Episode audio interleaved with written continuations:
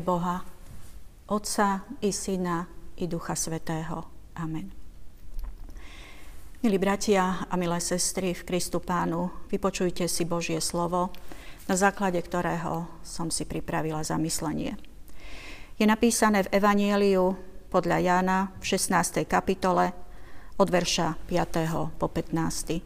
Mene pánovom. Ale teraz idem k tomu, ktorý ma poslal a nikto z vás sa ma neopýta, kam ideš. Ale že som sa vám, že som vám to povedal, smútok vám naplnil srdce. Ja vám však pravdu hovorím. Vám prospeje, aby som odišiel, lebo ak neodídem, rád sa nepríde k vám, ale keď odídem, pošlem ho k vám. A keď príde, poučí svet o hriechu a o spravodlivosti a o súde. O hriechu, že neveria vo mňa, o spravodlivosti, že idem k Otcovi a viac ma neuvidíte, a o súde, že knieža tohto sveta je už odsúdené. Ešte mnoho vám mám povedať, ale teraz neznesiete. Keď však príde On, duch pravdy, uvedie vás do každej pravdy, lebo nebude hovoriť sám od seba, ale bude hovoriť, čo počuje a bude vám zvestovať aj budúce veci. On mňa oslávi, lebo z môjho vezme a bude zvestovať vám. Všetko, čo má otec, je moje. Preto som vám povedal, že z môjho vezme a bude zvestovať vám. Milí bratia a milé sestry v Kristu Pánu. Hovorí sa, že zíde z očí, zíde z mysle. Život tomuto výroku dáva za pravdu. Avšak v prípade učeníkov pána Ježiša Krista tomu tak nebolo. Skôr naopak. Tým, že ich pán Ježiš opustil, získali o mnoho viac. Opustil ich fyzickým spôsobom, ale to, čo im zasľúbil a čo aj prijali, ďaleko prekonalo všetko ich očakávanie. Pán Ježiš Kristus pomohol svojim učeníkom pozerať sa na svet, na Neho, nie telesnými, ale duchovnými očami. Už pred svojou smrťou pán pripravoval apoštolov na skutočnosť, že ich opustí, odíde od nich. Svojho času sa aj Peter pýtal, pane, a kam ideš? Bolo to pre nich nepochopiteľné a nepriateľné. Konečne sa dočkali Mesiáša a teraz by ich mal opustiť. Veď pred ním sú veľké veci. A založiť Božie kráľovstvo, v Izraeli. Takéto boli ich predstavy, ale pán Ježiš hovoril o inom odchode, o inom príchode, na aký oni boli zo svojho života zvyknutí. Vraví im, pre vás to bude len požehnaním a veľkou výhodou, keď vás fyzicky opustím. Nebyť môjho odchodu z tejto časnosti, neprišiel by môj zástupca, Duch Svetý, ten, ktorý vás uvedie do každej pravdy, ale taktiež, ktorý bude priamo účastný vo vašich životoch. Áno, vďaka Duchu Svetému sa učeníci priamo stali chrámom Svetého Ducha. Pán Ježiš Kristus skrze svojho ducha urobil si v nich príbytok, viedol ich, celý život boli pod ochranou Ducha Svetého. Spoločenstvo medzi Ježišom Kristom a človekom už nemôže byť tesnejšie, ako je práve toto spoločenstvo ducha.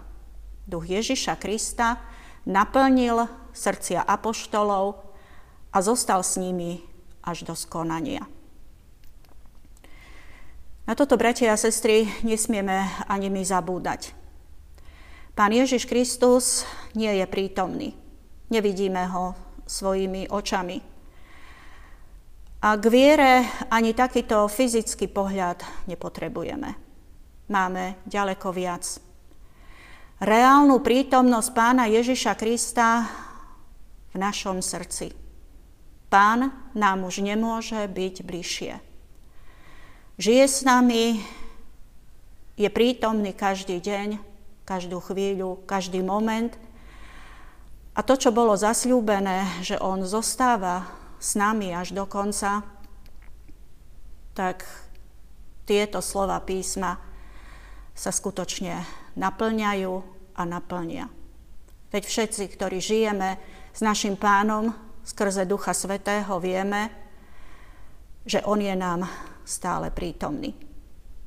Je pravda, že nie vždy my sme otvorení Duchu Svetému. Niekedy ho uhášame, ale to je naša vina. Činiac pokánie a otvárajúc svoje srdce Pánovi Ježišovi Kristovi, Duch Svetý je v nás, so svojim zasľúbením, uistením, svojou prítomnosťou. Učeníkom bolo zasľúbené, ako ich Duch Svetý uvedie do každej pravdy. Tie najdôležitejšie pravdy. Človek je hriešný. Vďaka tomu podlieha Božiemu súdu. Ale Boží syn tento najväčší ľudský problém vyriešil. Svojou smrťou premohol knieža tohto sveta. Už je odsúdené. Svojou smrťou a vzkriesením opäť dal priechod životu. A to nie časnému, ale životu väčšnému. Skutočnému, väčšnému životu. Tieto pravdy nachádzame v Novej zmluve.